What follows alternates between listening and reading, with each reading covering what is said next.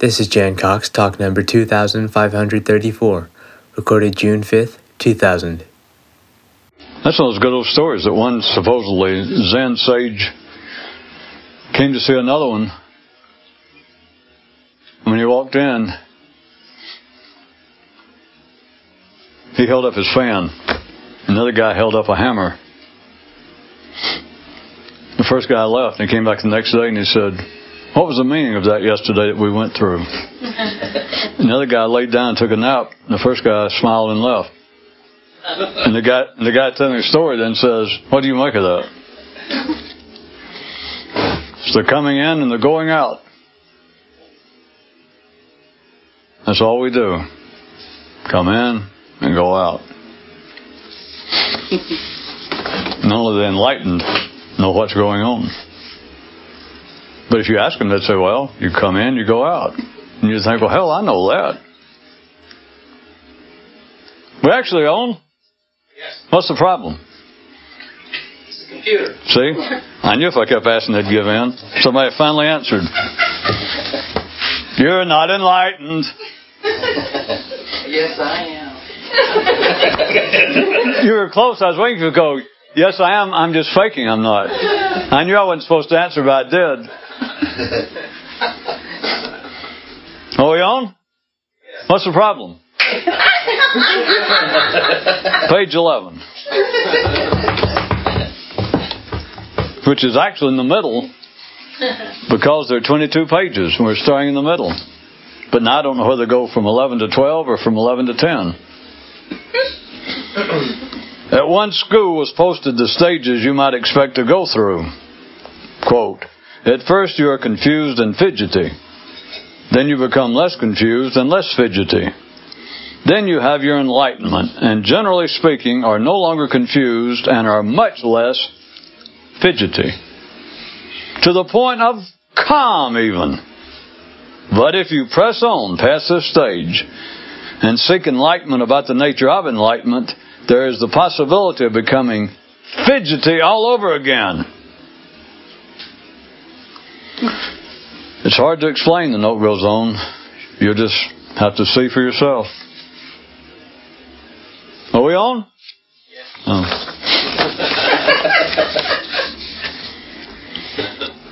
In comparing the two possibilities of either, quote, knowing self or not knowing self, the benefit of the latter is that you never realize how stupid you've been up till now. See, that's something that's completely underrated, if at all, is being stupid. Sounds better to say being ignorant of, to make that a term. That is grossly underrated, because that's the problem. Everybody on the planet knows a little bit. They know just a little bit, including us, people that get involved with this. You know just enough to make you fidgety and confused, except the truth is that should say in the belief that you're confused which is the same thing as being confused, but it is it is a belief because it's not possible to be confused. The only way you could be confused is if you're here in this universe and you actually were intended to be in another one, if there is one. that is the only way a man could be confused. I wish I could start, I guess I could, making my sermons, or whatever these are, short, like that one. So that's the kind I do to me, and that lasts me all day. It's not possible to be confused. And it's not. And if you don't understand that, it just shows that you're confused. It just shows you're asleep. That's all being asleep is, is being mistakenly under the assumption that you're confused. it's true. Which is a variation from Friday, for those of you that seem to like it, that what is man? Especially from our view. It's a robot that has been programmed to believe that it's otherwise. What can you do with that? If you had a robot, if we had something, as they used to have in the science fiction movies, but that appeared to be, was intended to be, an, not just a physically made robot of resembling man, but supposedly had something resembling artificial intelligence. So it could talk, and it gave some appearance of being conscious. that had been programmed to such a degree that you it wasn't predictable what it would res- how it would respond, even to the same question, the same comment. So it gave some appearance. What if you actually tried to deal with it, and it had been programmed to believe that it was not a robot, to believe otherwise, and that you tried to tell it, you understand that you're totally programmed, and say, "No, I'm not." You can take it from there. Now, substitute for the word robot programmed to believe otherwise, substitute some other, I don't know, just some word, some some other word. Does anything come to mind? Of course, it's according to your programming. Page 13 or 10, I'm not sure.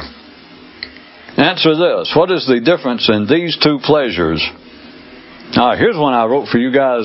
I'd forgotten about it, and it finally popped back in my head. I've been wanting to bring this one up a long time ago, and for some reason put it off.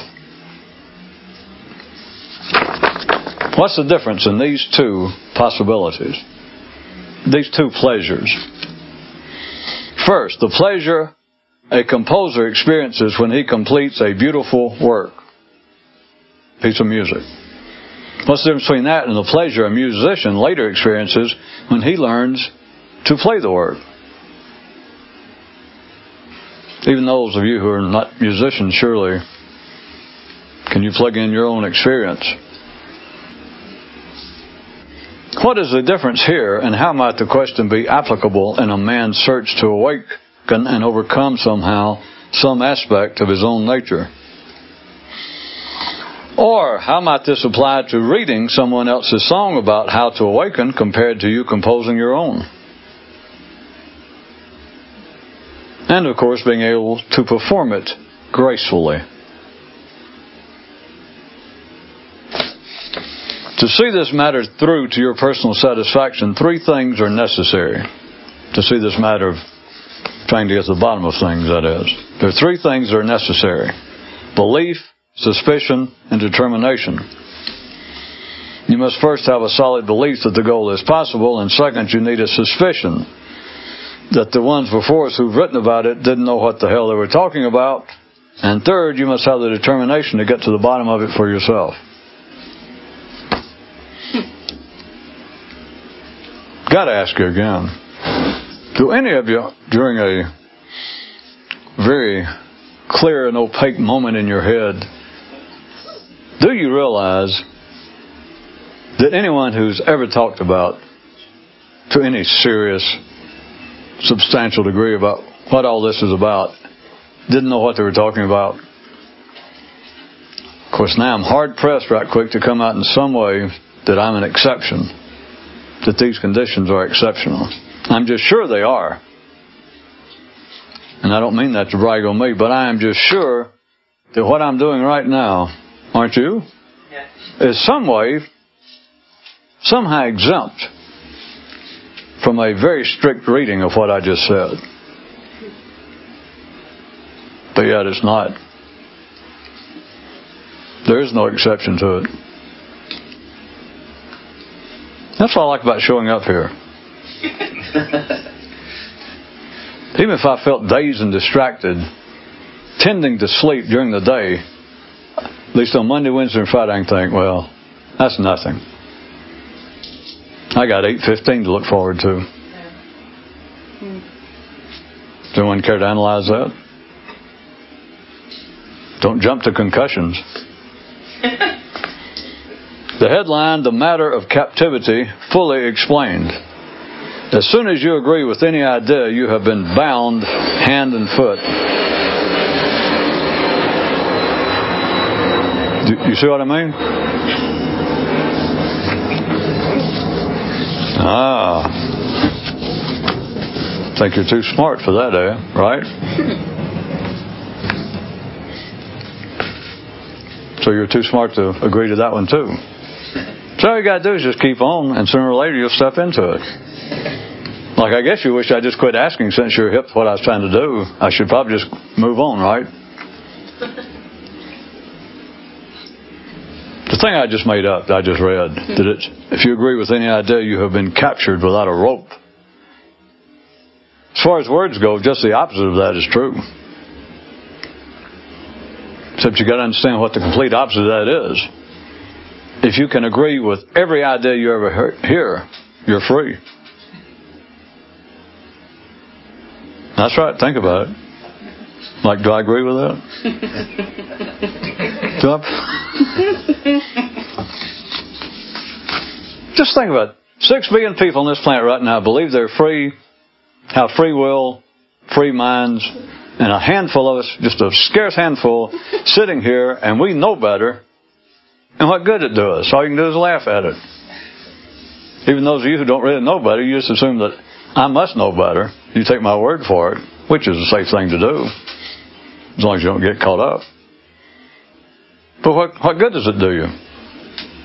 We can sit here amongst ourselves and giggle about it.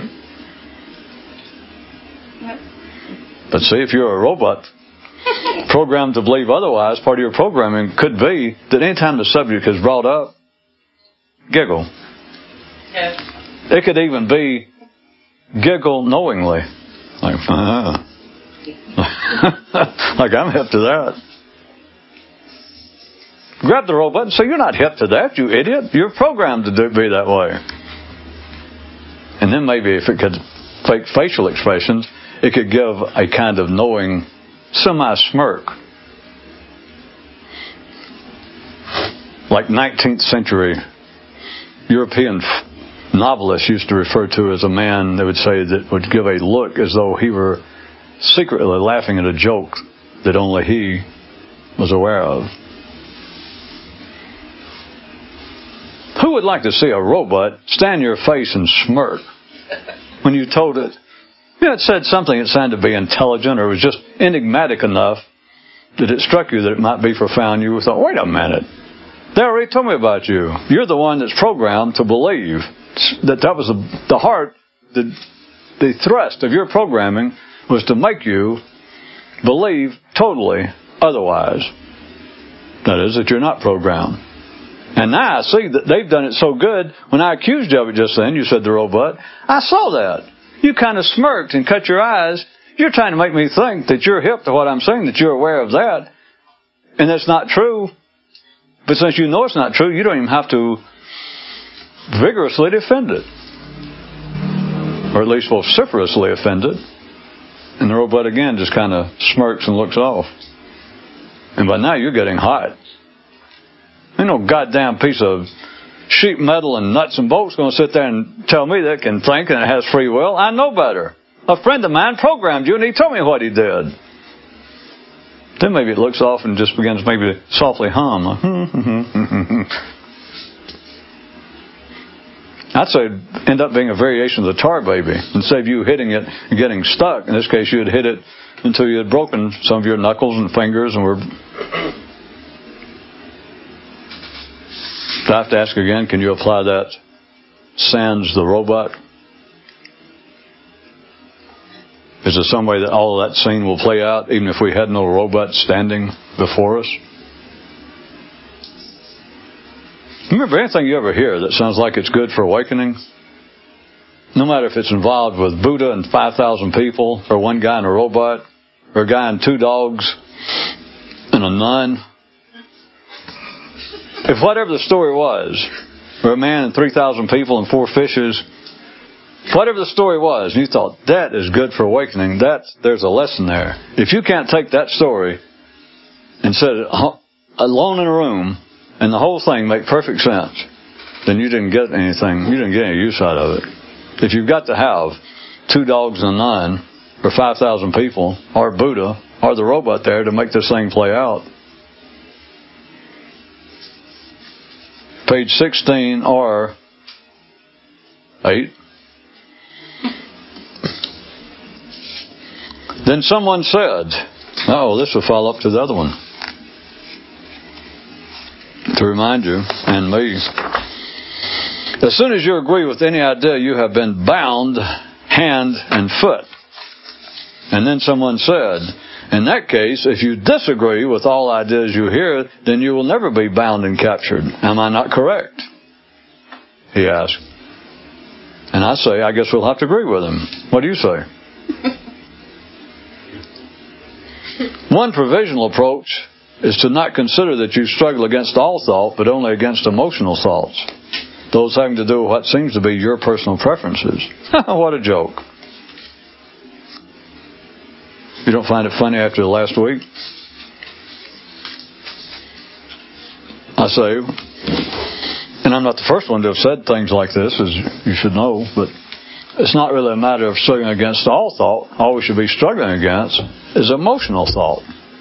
Thought that has preferences, opinions, that picks and chooses what it believes, what it, that it's emotional thought.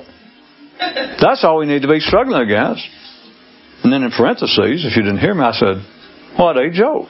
I'm the one who just said that. Now I had to add, What a joke. Now that's what we'll do. We've narrowed it down now. We don't have to consider that all thought, even all this random mechanical thought, we don't have to consider that it's all to be opposed, if not suppressed, but at least to be opposed. We can narrow it down. We can refine our sense of the enemy. It's emotional thought. The rest of it we can deal with. If it's just emotional thought. And see, only a robot would be programmed to say something like that and believe it. I have got to stop this emotional thinking. You think, wait a minute, I'm a robot and I've been programmed. But then the program says, no, you hadn't. So that's why you don't need you and a robot. The program says you hadn't been programmed. If you'd been programmed, you couldn't think of the possibility that you're not programmed. You go, well, you got me there. Page 16. And a man declared, Words are nothing but words. To which a mystic countered, except when a mystic says them. Which startled a man into momentary silence. Then he asked the mystic, Is that true? The mystic replied, Would I speak with you on such an important matter and lie to you?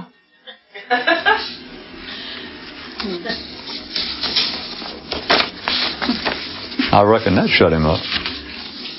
Would I stand right here and lie to you about a matter like that? Take a quiz. If you hear man A insult man B, what do you think occurred? That man A maliciously and purposely insulted man B, or that man B did something that pro- provoked man A to insult him? Or, why didn't you consider that it was your own thinking that caused it all? Okay. I was prepared for this.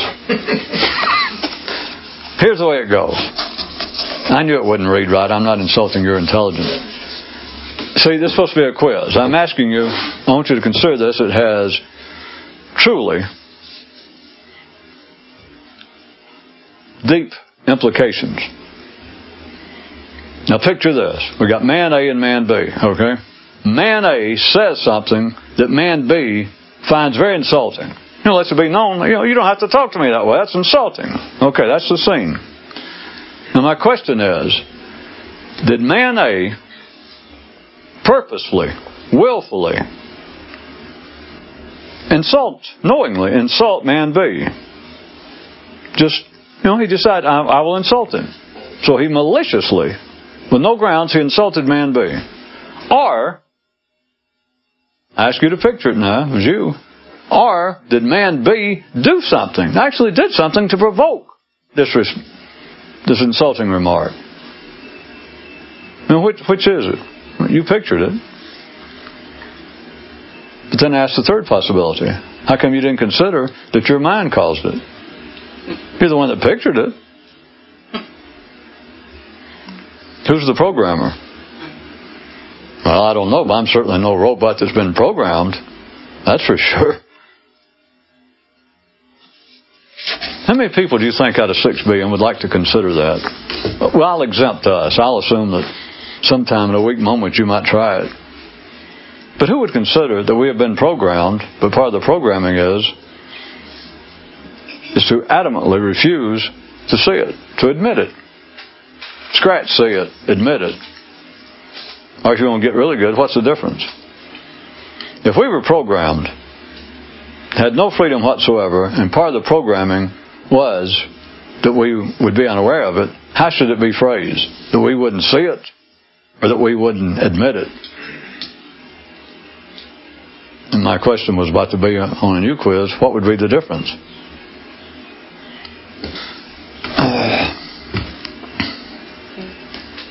I'm not in the mood to go way into this. I've been holding this one for years. Do you realize that you could do almost everything that mystics claim they want to do? You could you could understand and figure out everything, so to speak, if you would only admit everything. you don't have to see it. Just admit it. People don't know how strong that is. I would say to you that that is where the whole idea of confession in the religious sense, and not just in the Catholic pie slice, but the whole idea of people always saying confession is good for the soul. And we know what they mean. If you've done something and they say it's been bothering you, it's on your conscience to go confess. Everybody knows what humans mean by that, that it'll be good for you if it's been bothering you. I say, like everything else, there's more to it than that. Because all this stuff having to do with between relationships with humans, I say from my view after a lifetime of doing this, I'm telling you, all of that's chicken shit. If it has to do with behavior, if it involves you and another person, you can always count on this from my view, that that is a poor reflection of something else. You know what I mean by now? Mm. Somebody saying chicken shit and poor reflection. It is a, it's just a weak signal of what is really behind that. Because I tell you what the real power of it is, is to confess to everything, admit everything. You don't have to see anything if you ever, if you can find what I'm saying. You don't have to get the point to see to the bottom of the mind. Just admit it. You don't have to see, well, now I see why people are asleep. No, you don't have to see it, just admit it. I, I, I'm beginning to see what my shortcomings are.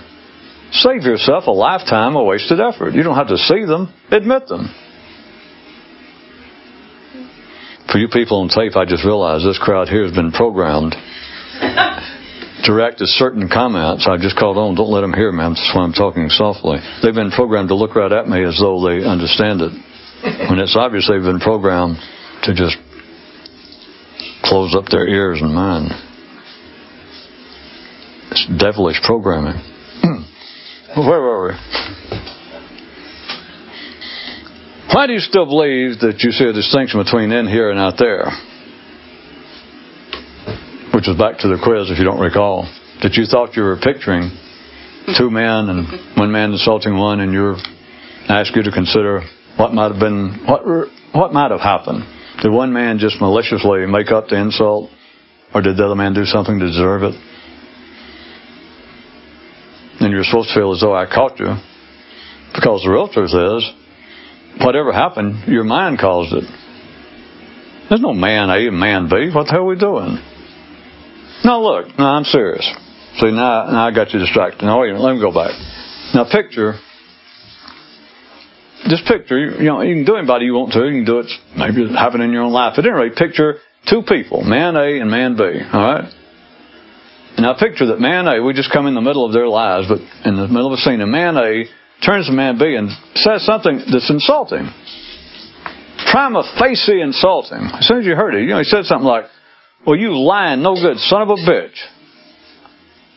And man B shows that he's insulted. Can you, you see what I'm You can picture that. Now I'm asking you, you pictured it. What do you think happened? What do you picture happened? Well, you know, what's the most likely? That man A just out of a clear blue sky, that's what I meant by maliciously and purposely, came up with insulting comments for whatever reason, or did man B do something to deserve it that was just a natural response? That he did something that caused it? the answer is shake your programming. Your mind caused it. You're the one picturing it. Well, of course, I take part of the blame. I said, now picture this. And you went, okay. But see, when I'm not around, you do it. You're always saying, well, picture this. I said to this guy this afternoon, picture this. And you repeat it. You go, oh, yeah, I can picture that. Well, hell, picture this. You remember the way he treated me beforehand when I had to say, look, you'll never see me here again. Picture that. Oh, yeah, I can picture what he did. Picture my, let's picture how I feel about it. Let me picture right now the way I'm, I'm insulted. It was uncalled for. Yeah, I can picture that. Well, you can picture everything except you picturing that. In that case, page 19. By comparing the importance of feeling to thinking in your moment to moment existence, there is no comparison. Thought does not begin to compare with feeling its importance to your life, and does anyone, does anyone expect their thought to ever point this out? To make this discovery? Reason men love to read the words of others regarding how to recognize self is because no one can do it for themselves. Why do people go to priests? Why do people go to mystics? Why do people go into analysis to discover themselves? They go pay somebody, or they go buy a book, if nothing else, to read about how to know yourself, how to straighten out your own affairs, to read somebody else's words because they know they can't do it. But then why do people write books or why do people become analysts or priests or mystics and tell people how to do it? They tell them how to do it because they can't do it either. Except we've got six billion people programmed on this planet to believe, oh, I can do it. I can't do it well enough yet to write a book. I'm thinking about it. What's the cause of you not writing the book? What would be the cause? The people would say, well, it's a New York publishing conspiracy, But the medical profession doesn't want this out. Now, the cause is your mind. You're the one thinking about it. Yeah, but I'm just thinking about, I'm just mulling over what's actually occurring in life. My mind is not causing it. You know, you only got uh, a, a given number of years here to ever realize what's going on. And you won't get it if you keep saying things like that. My mind didn't cause that. Circumstances. That's what you call not admitting it. Here's a makeup quiz for those of you that didn't like a few pages back. So, makeup. If you set out to, quote, find yourself, where should you look? In here or out there? Since people don't say what they think when they say what they think, but rather what they feel, once you realize this, even if they probably don't, you're free from yet another endless entanglement. That is, as I pointed out last week sometime, when people say, I'll tell you what I think. And if they'll go that trouble to tell you, well, I'll tell you what I think on that, they're not going to tell you what they think, they're going to tell you what they feel about it. Once you realize that, what I was pointing out in this one, once you realize that, and you realize that they don't, then if you can hold it, that's when untoward, unjust occurrences are quite favorable to be right in the middle of something that your programming wants you to respond to, and you don't. That's almost better than a middle class Satori. That you realize that whatever someone's telling you, the words mean nothing. The more passionate, the more insulting the words, the more hurtful the words, the more unjust the words, the clearer it should be to you. I'm telling you, even if it's not clear to you, I'm telling you the truth anyway. Somebody tells you, well, here's what I think, I'm going to tell you how it is. They're telling you how they feel. They're not telling you what they think. The only exception to this, and it would be, uh, so far the ordinary wouldn't be important, would be, I guess, a deranged mathematician. A man who's prepared to whip your ass. If you can't understand the equation, he just spun out. So I assume you see the where that leaves everything else. The kind of guy who would ultimately who, who's ultimately going to get somewhere with all of this is the kind of guy who would say, quote, if I want to study a really good mystical system, I'll make one up. There's nothing so trivial, so unimportant, that it cannot be either said or put into writing. You people who are secretly working on a book can laugh now. It's all right. Guess it's more secret than you thought. All problems and unsolved mysteries that beset an investigator are homegrown. They come from his own house.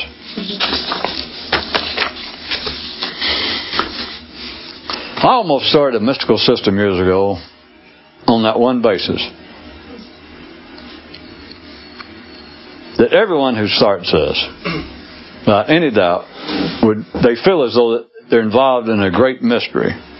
They have now stepped into the path that will lead them to unraveling the great mystery. But they see life as being a great ball of confusion, and they see waking up, achieving enlightenment as soon as they hear about it, my kind of mystic. They see that as being the solution, the path to the solution, but that this is a great mystery. I mean, why else? Does no good for me to just sound as though I'm making a cheap, sarcastic attack, but why else do people do everything from spending large sums of money on books to paying gurus and joining communes to giving up their entire livelihood and going off to the other side of the world?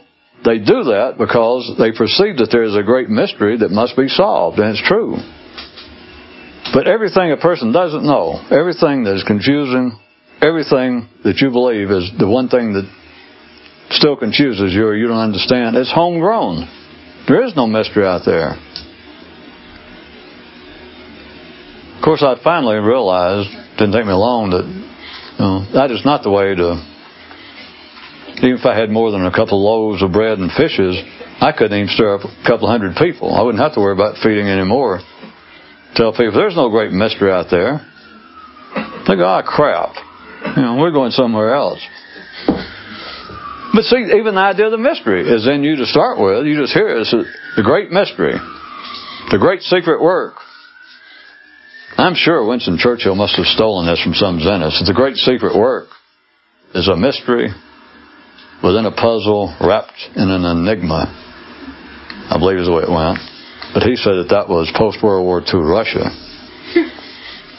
I say it's the great struggle to awaken, the great secret word. Because that's the way it is. That's the way it seems. That it must be studied. I must find someone. I must read a book. I must. It's out there. That's the thing that. Did you ever put that on my web page? That the one I kept hearing about that TV show, The Truth Is Out There, that science fiction thing where it was. Yes. Well, anyway, well, you guys know it. I, once I was familiar that that term was becoming a cliche, the truth is out there. I asked Calvin on the somewhere in the head of our that page of my my website they put together the truth is in here. No one finds that very interesting. Like I said, it, it takes away all the mystery. Mm-hmm. It takes away all the glamour. And you got to find it out for yourself. You can hear it over and over and over. And I read it for 30 or 40 years. I didn't even notice it. I read it so many times. Because I know there's a period there of many years that, that, didn't cross my mind in that sense. And I know I was still reading about it. But to tell somebody that everything you don't know, the whole mystery of all this is in you. There is no glamour in that. Well, what are you going to do if you heard that the first time? If that was your entree, that wouldn't be enough. It'd be your introduction. And they, that's what you heard. Then I say from whatever source you heard that, that would not be the source that you would have pursued. Fake mystics, in one sense, have a lot more fun with this than real ones do. But, since I always speak up for the justice of life, let me tell you this. You're a fake mystic until you become a real one, and so you have all those years that you enjoyed it. It's not like one or the other. At least it wasn't in my case. I didn't go from being a 17 year old real mystic. I started off at 17 being a fake mystic and was for many, many, many, many, many, many years. So you have the best and the worst of all possible, what you call them, fruit bats, barges. Yeah, barges, that's it. Barges about country songs. That's it. Play me another barge about a country song. Can you agree with that? Can you admit that? Back to the reading. For a man seeking the goal, all of life seems to be a preparation for life. Question. Is this or is this not a proper approach? Our question. Is this a question that you're up to considering? It just happened fortuitously. I hadn't looked at this, but that's exactly what I was just talking about. In one real sense, I don't mean it accusatorily. Yes, I do. But I don't mean it to sound like it's an accusation. Sure, I do. Trying to awaken, trying to get to the bottom of things, trying to discover the secret, in one real sense, is living your life preparing to live life. Now, since at least all of you people that I know uh, are not, at least because of circumstances, you're not complete crackpots in the mystical sense. And so you lead ordinary lives like everyone else does. You know, you eat and fuck, go to movies, listen to music, and do the other normal things. And so it's not that you have abandoned life. That's what I meant by a crackpot of giving up you know, good food and sex and music and going into a monastery. But still, even though we have that in common with the rest of the six billion, I say that somebody attempting to awaken, if you can see it for yourself, and like, don't take this as an accusation. It's not like you did anything wrong. But in that sense, to the same degree, to whatever degree, to whatever percentage of your life is spent attempting to awaken, that same percentage of your life is being spent not living, but preparing to live. Trying to awaken is preparation for living. And I present a question to you. Well, I ask you, do you consider it's proper to think if that is actually the proper way to go about it? I mean, if you just suddenly confronted that question, should a man live a large part or some percentage of his life preparing to live his life? Now, if you just heard that without all this other introductory rigmarole, wouldn't you want to go, well, hell no. You, know, you only got one life that you know of. I mean, what's the point? How, in fact, that's so funny. I got back up for a minute and chuckled myself. Preparing to live. So that's how I can tell how awake some of you people are, all of you. Is things like that go right by you. That's why sometimes I stop and like I got to chuckle because sometimes I have to. But see, if you start that, then you really become my kind of guy because then you go, well, how can you be wrong? You can't. You just can't admit it. What, I'm wrong? No, you can't admit that, yeah, I see that you can't be wrong. So that's not, that's what you can't admit. You can admit you're wrong, but when you do so, you're incorrect.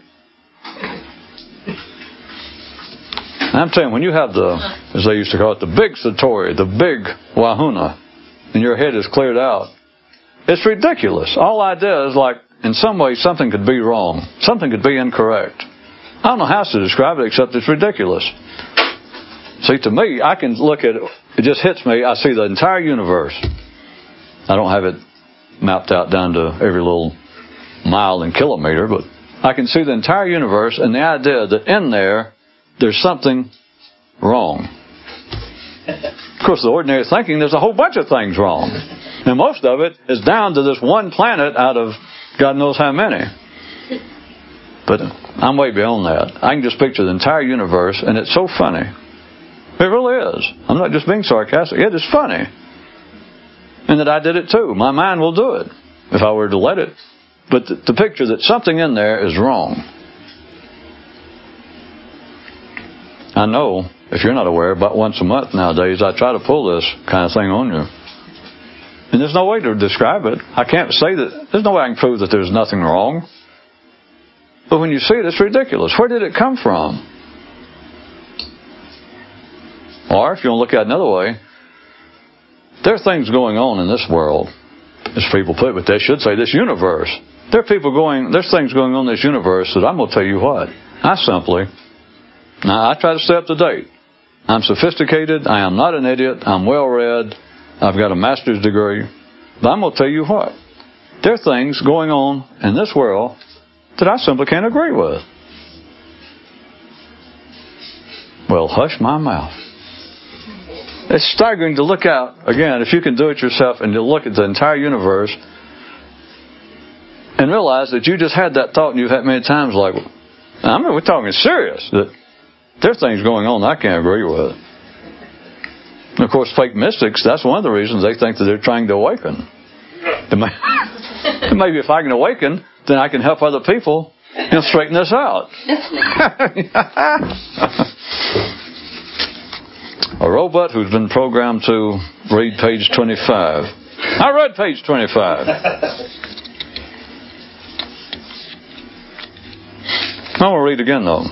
For a man seeking our goal, the goal, all of life seems to be a preparation for life. Parentheses, whether this is a proper approach or not is a question I say you should consider. Of course, the real humor, but uh, I'm lying. I don't find this funny. This happens to be almost every day. So I shouldn't lie to you. I don't find it funny worth a shit. Pardon me. It's to realize that if I listen to what goes on my head, I am constantly, as I tell you, I think about the whole idea of being awake and asleep and the whole schmear more than anything else. But anytime you're thinking about it, you're thinking about, you know, you don't use words, you're thinking about how you'll be more awake, at least just in the coming second. You're preparing to be awake. Well, I caught myself being asleep, and so I'm more and more ammunition. I'm getting stronger. Now, you're an idiot. Even if you're me. I'll be awake someday. I'll be more awake. I'll be better at it. But this thing I'm tied up in right now, getting all, I was all worked up over this sorry scene that I got involved with this afternoon. I keep replaying it, but I'll be over it. I'll, get over it. I'll work it out. I'll, I'll be over it. No, you won't. You can't be. You can either do it right now. You're either doing it or you're not. And if you're talking about it, you're not. Yeah, but I'm talking about how I will be. Hmm, okay. If you say so. You're preparing to live. But with mystics, it has a hidden captiousness to it. it has a secret vicinity, and you don't realize it. In fact, you believe, well, at least I caught myself. At least I can't fall in like I did years ago, and I can't. I can't get, no matter how upset I get now, I can't go to sleep. I can't get completely swamped by some negative daydream, by some running commentary like I used to. I could go for hours, maybe a day or more, something like this. I would have been upset. I would have been completely out of control internally for a day or more years ago. But at least now I'm aware of it. It's coming and going today. I'm still arguing with the guy in my head, and I know it's ridiculous, and I'm still responding to what he said. But uh, it, I don't get swamped by it, but it won't last over a few seconds, and I catch it. The little train that could. If you're the little train that thinks you could, you're blowing smoke up your own caboose. It's not, well, as I said, uh, it's funny, except I don't find it funny when I do it to me, so. You can't be more awake than right this second. There is, it's not a theory, it's a joke. It's like looking at the universe, and I picture someday me being awake. Well, you can do that. Some people picture that their dead grandmother came into the bedroom last night. Or some people picture that one day the British will be able to put in good wiring in automobiles. I was trying to come up with something that was funny back in the 1950s. Well, it wasn't funny if you just bought a Jaguar or a Triumph and it caught on fire the first day you had it. It wasn't funny, I mean, to tell you the truth. Page 26. One man limited. Ah, here we go. One man limited his daydreams to these two areas empty skies and mathematics. I recommend. I didn't just make that up. Try it. Rather than, well, I will suppress thoughts or I'll straighten them out, I'll bring them under control, daydreams that is. Try that. Rather than try to deal with them in any way of suppressing them or just try, let them go, but at least you can select the areas. Empty skies are mathematics. Most people will put you in an uncontrollable rage in a short period of time. Maybe you should wait until you're away from me. I don't want you to get mad at me. This is no fun. It disturbs me. It makes me dizzy. I always liked that. I used to tell, every now and then years ago, when I would talk to people on a more loose basis when I was out making public speakers, speeches, and would hang around and drink coffee and talk to people I'd never seen before. And I would offer something like that to somebody. And while standing there, and they'd been real nice how much they enjoyed it and appreciated me staying around, we'd talk for a while, and I would listen to them and answer their question. And then maybe I'd take them aside and tell them something like, well, hey, try this. There'd somebody say they've been trying to meditate and that they can't calm the mind or whatever method they've been using. I said, well, try this. Rather than actually trying to bring your mind under some control, rather than, you know, sitting down meditating, I'm not saying abandon it, but rather than that, say tomorrow, say for a couple of days, try this. Just decide beforehand, I'm going to route my thinking into one, to a couple of areas. I could use this one. That I will only daydream of empty skies, cloudless empty skies, or mathematical formulas. And usually the kind of people, the way justice works, that would come to hear a lecture like that, they would, you know, stroke their chin and go, hmm, and look like they'd been hit with an enigmatic flounder. And they'd take their coffee maybe and thank me, and they'd wander off or wander around the room. And sometimes I could see them. I could see them begin to get more and more agitated. And I've had people come back to me within five or ten minutes steamed. You know, they were just real nice and shook my hand, and told me how much they enjoyed talking to me. And they would go off and I could see them. I could see them wandering around the room with peripheral. I could see them going, looking up and trying it and coming back, and they were mad already. They were upset because they had walked off and tried it. Ah, the good old days. I can remember how I could make me mad like that. Is that progress? Can you remember? Could you make you mad? You sorry sleeping slab of. Can you get that kind of rise out of yourself nowadays? See if you didn't watch it, you could say, you know, I can't. I bet I'm making progress. We've been through this. Don't make me point out the obvious. Oh, we got through.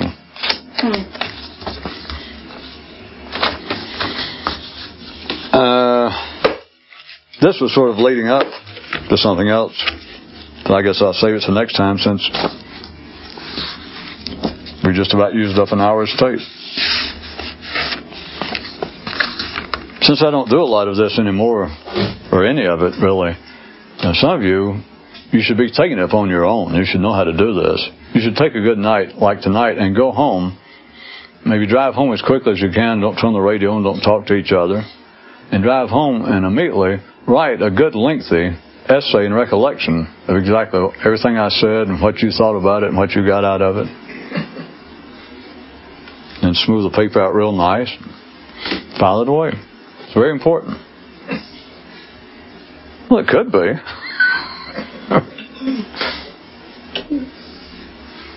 you know when you really got it?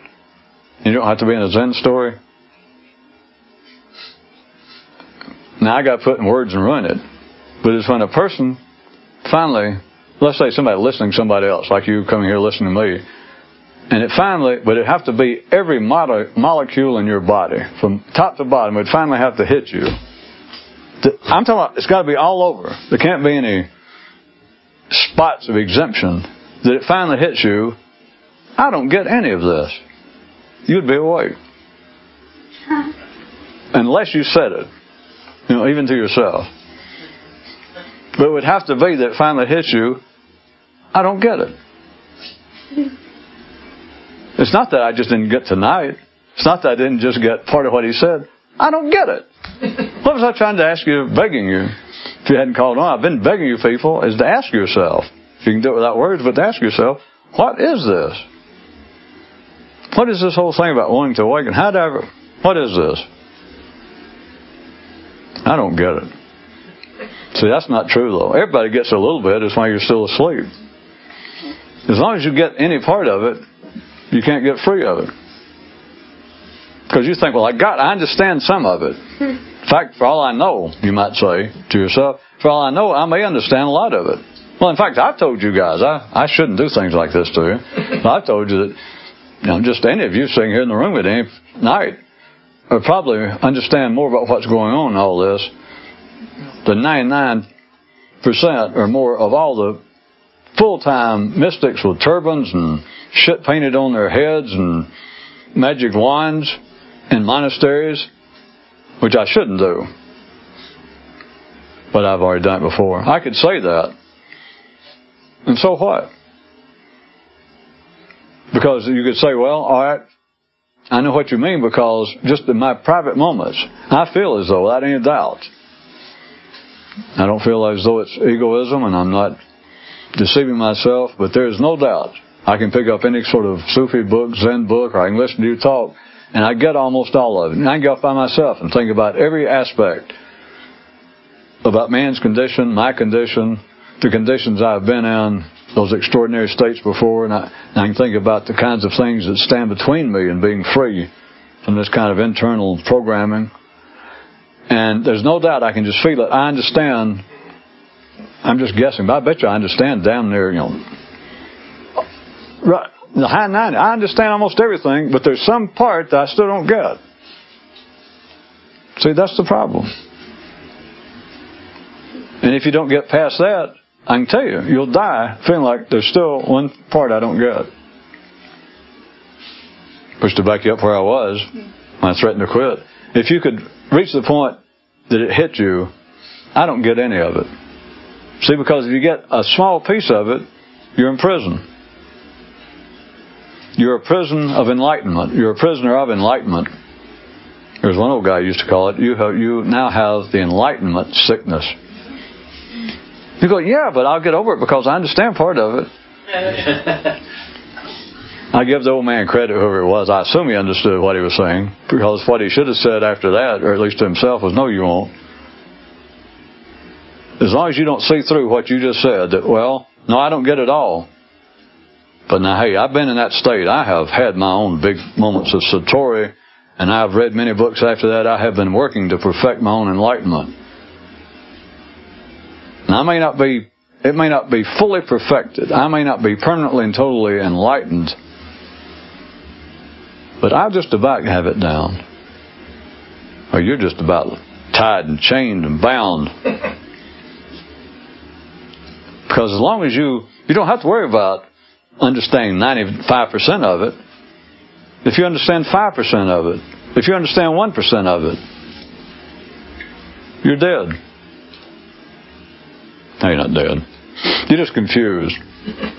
You're a dog tied up in the yard.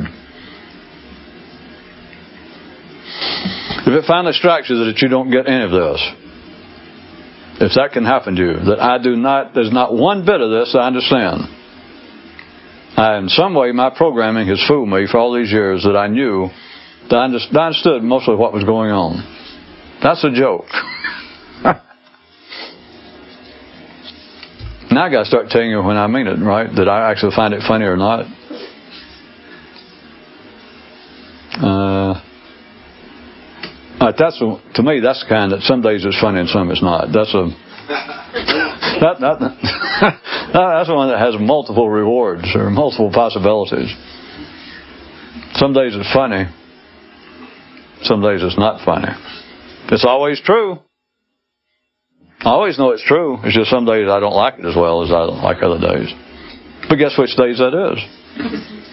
That's the days you think, well, see, almost had you.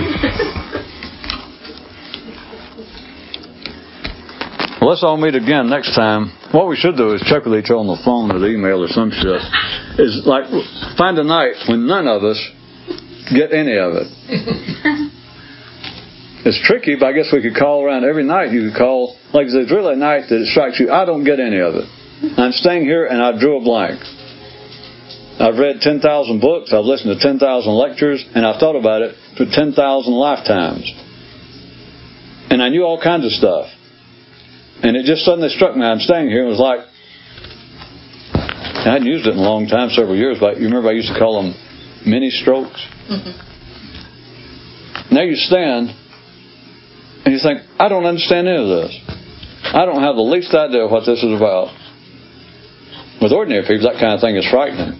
Supposedly, that's kind of thing that is a mini stroke. It's been well documented. People describe that it just happened to them. They, they get start to go somewhere, get out of their chair, and there they stand, and they don't know where. They realize they're in the house or something, but they don't know why they got up, where they're going. It's kind of that feeling. But under ordinary conditions, I. But it to scare the hell out of you. I say that. And who knows? But if you're still conscious and you suddenly, uh, it's like you've lost all memory and you're still conscious. What I'm talking about is almost like that, but my kind of people, of course, you don't get frightened to death. It's exhilarating. That's the days that you find it funny. On the days that you still know it, and you can't quite deal with it, it's not so funny. But hey, that's just your programming. Don't blame me. Right to manufacture. That concludes this talk. Be sure to visit us at jancox.com, where you can search through 3,000 talks for topics of interest, or just